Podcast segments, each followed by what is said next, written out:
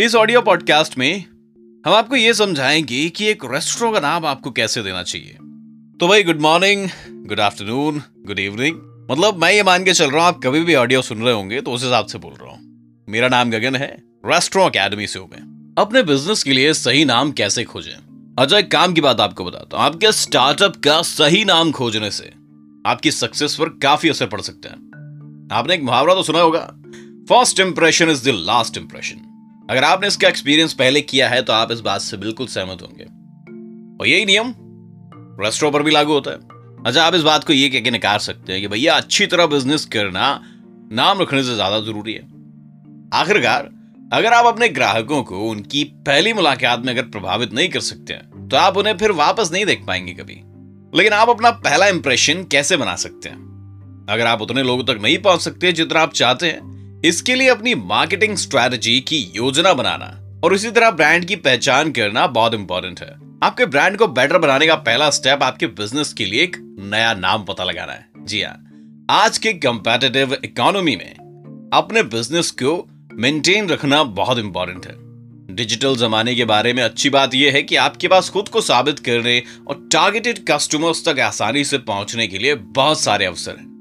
वहाँ तक पहुँचने के लिए सही नाम होने से आप लंबा रास्ता तय कर सकते हैं हमारे दिए गए तरीके आपके रेस्टोरेंट के लिए सबसे बेहतरीन नाम चुनने के लिए गाइडलाइंस के रूप में काम कर सकते हैं। तो चलिए चलते हैं। नेम बाय डिज़ायर मतलब अपनी इच्छा का नाम। अपने रेस्टोरेंट को अपने पसंदीदा खाने या किसी एक्टिविटी के अनुसार नाम देना इसे और ज़्यादा आकर्षक बना देता है है ना? इस तरह के नाम जो हैं जनरली बहुत आकर्षक होते हैं। और लोग अनोखे नाम वाले रेस्टोरेंट में ज़रूर आते हैं। For example hundred calorie snack bar. ये आपके रेस्टोरेंट को एक पहचान देगा, जो दिखाता है कि हर डिश में सौ कैलोरी से कम है। क्लिक की ना बात। Name by problem. अपने टारगेट कस्टमर्स की प्रॉब्लम का और उनके समाधान देने के बारे में आप क्या करेंगे? यहाँ मैं लोगों को आपकी स्पेशलिटी और आपकी एक्सपर्टीज दिखाने की बात कर रहा हूँ। फॉर एग्ज़ाम्पल इटालियंस जो होते हैं ना, वो उन रेस्टोरेंट्स की तलाश करते हैं जो खुद की रेसिपी से बनाए हुए खाने को ही सर्व करते हैं। अगर आप अपने बिज़नेस को इटालियन फ़ूड नाम से दिखाते हैं, जैसे कि बोट रखा तो आपके टारगेटेड कस्टमर्स को पता चल जाएगा कि हाँ आप क्या सर्व करने वाले हैं और किस चीज़ में आप माहिर हैं। अनुप्रास एलिट्रेशन राइम अपने बिज़नेस के लिए एक अट्रैक्टिव नाम रखना पहली और सबसे इंपॉर्टेंट बात है। ध्यान आकर्षित करने के लिए राइमिंग करना एक सदियों पुराना तरीका है है ना? चाहे आप एक कविता पढ़ रहे हो, उपन्यास का आनंद ले रहे हो या किसी गीत को लिख रहे हो एक ही अक्षर से शुरू होने वाले शब्दों के लगातार प्रयोग ने हमेशा हमारे दिलों को टच किया है है ना? आपके रेस्टोरों की बात आती है तो वही विचार एक बेहतरीन तरीका साबित हो सकता है। अगर आप मुझसे पूछोगे कि टेस्टी टेंजरीन इस मिजाज में काफ़ी अच्छा नाम है ओन अ नेम एक शब्द को अपना लेना, क्या ये? बताता हूँ। किसी भी क्षेत्र में सफल बनने में बहुत टाइम लगता है है ना? अगर आप एक नाम को अपनाना चाहते हैं तो आपको इसमें कई साल लगाने पड़ सकते हैं। फॉर एग्ज़ाम्पल मैकडोनल्ड अब आप इस नाम को नहीं रख सकते। ये अब उनका नाम है। समझ गए ना? इन्वेंट अ वर्ड तो एक बात बताइए, रेस्टोरेंट का मालिक कौन है? Mister John? आपने मालिक के नाम पर छोटे कैफ़े और खाने के स्टॉल्स के बारे में सुना होगा। लेकिन क्या आपने मालिक के नाम पर एक फ़ेमस रेस्टोरेंट का नाम सोचा है? या सुना है?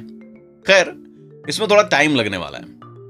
आप अपने इलाके से लोगों को लाना शुरू कर सकते हैं। अपने ब्रांड की मार्केटिंग शुरू कर सकते हैं और आखिरकार ज़्यादा से ज़्यादा लोगों तक तो पहुँच बना सकते हैं। जैसा कि आपके शहर के बाहर के लोग आपके बारे में जानते हैं और खाना खाने के बाद पॉजिटिव फीडबैक देते हैं। तो आप खाने को और बेहतर बनाने के बारे में सोच सकते हैं और इसे जो आपके आसपास के शहर है उसमें बढ़ा सकते हैं। इस तरह। हालाँकि इसमें भी कई साल और कई हज़ार रुपए आपके खर्च हो सकते हैं। अगर आपको लगता है कि आप दुनिया भर में खाने के प्रेमियों के दिलों में और मुँह में अपनी जगह बना सकते हैं। अब भाई, हर कोई चंद सालों में रिवरडल का पॉपटेट तो नहीं बन सकता ना वर्ड मैश रेस्टो के नाम को बनाने के लिए दो या दो से ज़्यादा शब्दों को जोड़ना एक बेकार आइडिया नहीं है, सही बता रहा हूँ। कई बिज़नेस ने इस टेक्निक की पहले भी बहुत कोशिश की और वो सक्सेस भी रहे।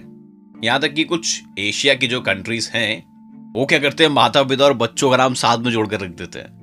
एक एग्ज़ाम्पल मैं आपको देता हूँ। माइक्रोसॉफ्ट विकी एनसाइक्लोपीडिया बन गया विकीपीडिया और ग्रुप प्लस कूपॉन ये बन गया ग्रोपॉन तो ये ये बताते हैं कि भाई साहब, अपने बिज़नेस के लाभ और स्पेशल क्वालिटीज के बारे में सोचें और धमाका कर दें, बस।